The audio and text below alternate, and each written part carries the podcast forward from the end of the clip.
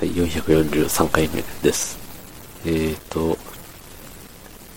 は出張から帰ってきて、自宅にで帰ってきて、やったっていう日でした。帰ってきたのも夕方なんで、夕方で帰ってきて、案の定ちょっと寝て、風呂入ってご飯食べて今っていう感じなんですけど、さっきね、あれなんですよ。鼻の中切れてて、それをね、もそもそしてたらね、鼻水が止まらなくなってしまって、今両方の鼻の穴にティッシュを詰めている状態ですね。はい。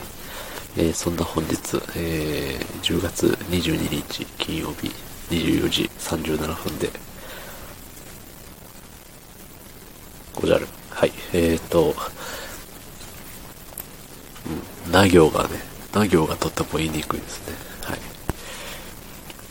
風邪ひいてるわけではないんで、多分大丈夫だと思うんですけど、そういう時はコメントを読みます。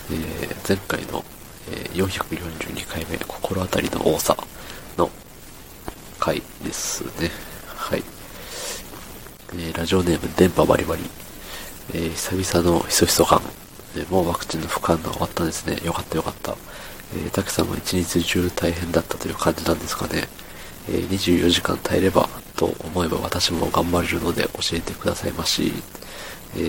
追伸、あと出張もお疲れ様です。つってね。ありがとうございます。久々のひそひそ感つって、唯一の、全世界唯一の、ひそひそ配信を肯定してくださる方だったので、ね、ありがとうございます。はい。そしてお待たせしました。多分、しばらくやらないと思いますけど、まあまたの機会にということでね、普通シンプルに風邪ひいて声出なくなったらまたやると思うんですけど、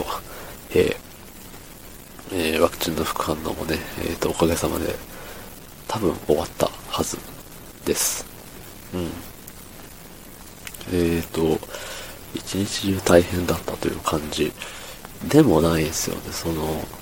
打った日の夜中2時ぐらいに、猛烈な寒気に襲われて、うおーどうしようってなって、あったかくして寝て、起きて、頭ちょっと痛いなっての、僕だけかもしれないですけど、頭痛い時、違うわ。熱ある時って頭を揺らすと痛いんですよ。うん。だからいつもね、ちょっと頭痛いかもって思った時は揺らしてみて、揺らした時に頭痛いってなれば、あ、これ熱あるんじゃねっていう勝手な判断。うん。すごい胃がムカムカするというか、めっちゃ気持ち悪いなと思った時でも、すんなりゲップが出たら、ゲロ吐かなくて済むっていう、そのね、僕の独特の理論と一緒です。そこで、ゲロ吐いちゃう時はね、そのゲップじゃなくてゲロ出てくるんでね、はい。すごい汚い話をしましたけれども、うん。それは置いといて、そう、頭痛いなっていうのを確認してからの、解熱剤のね、ポカリガブ飲みして寝て、ちょっとご飯食べれそうやったら、ご飯食べてっていう。なんで、とにかく寝続ける日になるんで、あと熱冷ましいと貼ってましたね。うん。氷枕が、みたいな話してたと思うんですけど、氷枕だとなんか、首とかね、あんま冷やしちゃいかんイメージあるんでね、なんかその冷やしちゃいかんとこ冷やしそうなんで、あれ、もう冷えピタがいいんじゃねえのって思いますね。うん、なんか貼ってて気持ちいいしね。そう、だから、とにかく、体にいいことしてたくさん寝ましょうっていう日だったんで、寝るのが好きな人は全然、めっちゃ耐えればっていうほどのことでもないかなと思いますね。うん。なんで、よく寝れる日っていう風で前向きに捉えたらいいかなって思います。はい。出張もお疲れ様ですわ。ありがとうございます。ちょっと、のびのびと、またね、普通の暮らしに戻れるということで、はい。